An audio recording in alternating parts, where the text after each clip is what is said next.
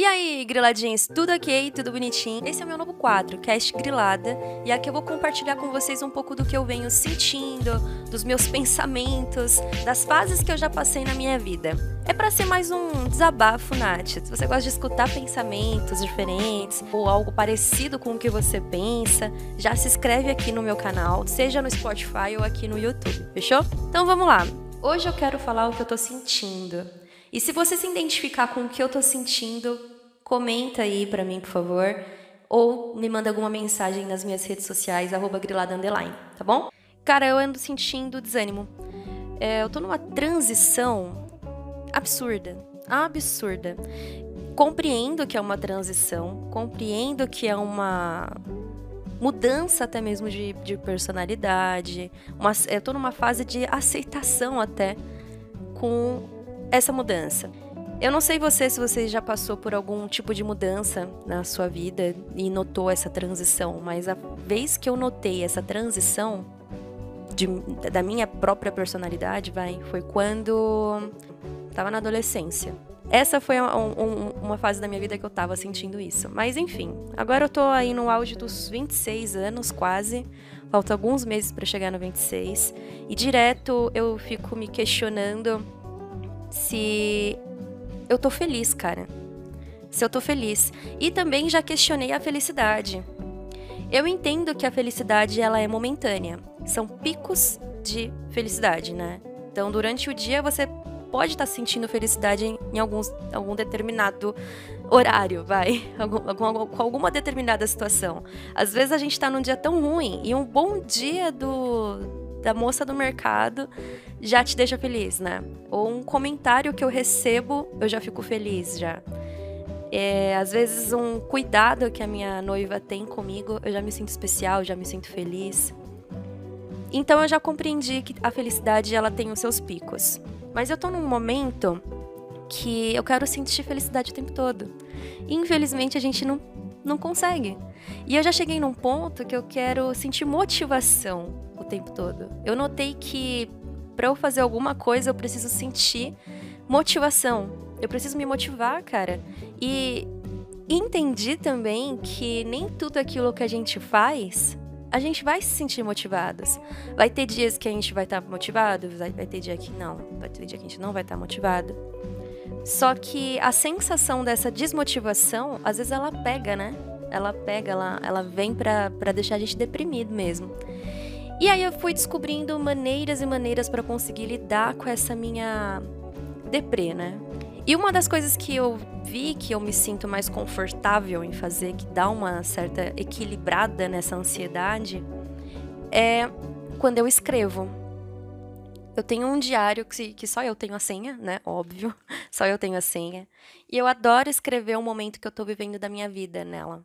Às vezes eu escrevo é, como eu tô vestida, que música eu tô escutando de fundo, que cheiro eu tô sentindo e que sensação eu tô tendo. E todos os meus pensamentos, seja negativo ou positivo, independente, sem julgamento dos meus pensamentos, eu simplesmente coloco no papel, eu coloco para fora, eu escrevo. E uma vez eu peguei ele para ler, né, para ver o que eu escrevi e tudo. E eu fiquei, gente, tô chocada, porque como a gente muda os pensamentos. Eu vendo depois no futuro o que eu escrevi no passado, eu fico como eu mudei. E essa mudança, ela tá, para quem me acompanha há muito tempo na internet, eu tô há mais de oito anos aqui na internet, né? Para quem me acompanha nesse período sabe o quanto eu cresci, o quanto eu amadureci. Eu acho que o que tá rolando mesmo é uma, um choque de realidade. Quando a gente é jovem, a gente sonha. E o sonho, ele dá força, né? Ele dá uma motivação tão grande. Eu lembro quando eu comecei meu canal do YouTube que nada me abalava, nada me desanimava. Eu queria que queria chegar nos meus 100 mil seguidores no, no YouTube. E era um sonho que eu praticamente estava com os olhos vendados. E tá aí, eu acho que é isso que eu venho sentindo falta. Hoje, eu não sonho mais tanto como eu sonhava antes os sonhos, eles começam a ficar mais fracos, né? O, aquela vontade, aquela ânsia de conquistar algo fica fraco. Eu, pelo menos, estou me sentindo assim. Eu tenho vontade de ver a vida como eu vi ela antes. Hoje a minha vida, olhando assim, parece que perdeu emoção, sabe? Parece que perdeu cor. Às vezes, assim, eu tenho essa sensação. Às vezes, quando eu tô deprimida. Quando eu não tô deprimida, eu vejo cor até demais. Eu fico com a autoestima lá em cima. Quando eu tô deprimida, parece que tudo perde cor. E nessa minha fase, né, na minha fase do sonho, do querer conquistar, nada era preto e branco. Era difícil, mas não era preto e branco, era colorido. Eu enxergava dessa maneira e hoje não tem mais essa, essa visão. Teve um livro que eu li que é da Isis Moreira, Acorda, Sonhar Não Basta. A história dela é muito bacana. Ela era nutricionista, se formou no nutricionismo, né? E mudou para a área de marketing digital. E a vida dela mudou do, assim, de ponta cabeça. E ela hoje, tipo, é uma mega referência para mim de mulher de que conquista, né, que conquistou e que luta diariamente por seus próprios propósitos.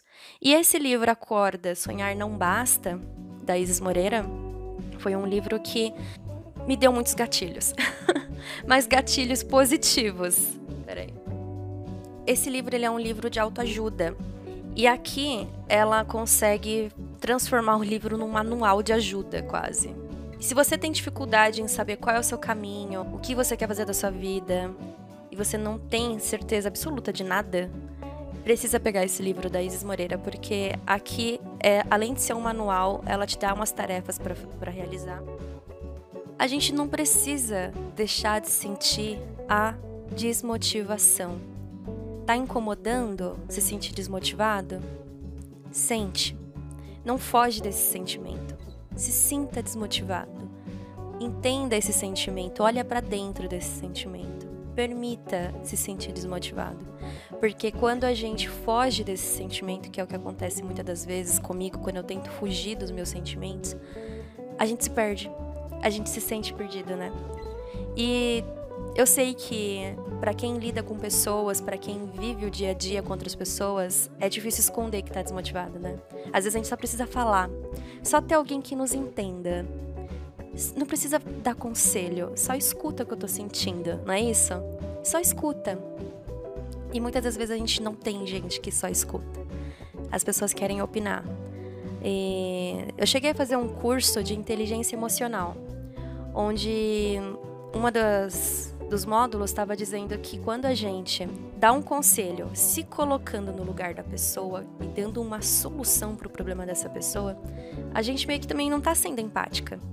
A gente está, ao invés de dar um conselho para a pessoa, passando uma solução ou dar um conselho para uma pessoa se colocando como é, parte né, da história, como se você já tivesse vivido algo parecido, e colocar a sua história como uma comparação do que a pessoa está passando, esse conselho ele não, não, não é empático, por mais que a pessoa tenta ser empática, não está sendo empático. O ideal é passar um conselho que é nem conselho, é questionamento. O que você está sentindo? Como você vê uma solução para essa sua situação que você está passando? Então, só uma coisinha antes de eu finalizar esse podcast. Quando eu tô nesses dias, né, mais, mais pra baixo, mais triste, tristezinha e tal, eu gosto de cuidar da minha aparência. Eu gosto de vestir uma roupa que eu gosto. Ó, eu tô adorando esse lencinho. tô usando um lencinho no pescoço, gente. Pra quem tá no pod e não tá vendo, eu tô usando um lencinho no pescoço que eu adoro. Eu me sinto bem com ele, me sinto, sei lá, uma poeta.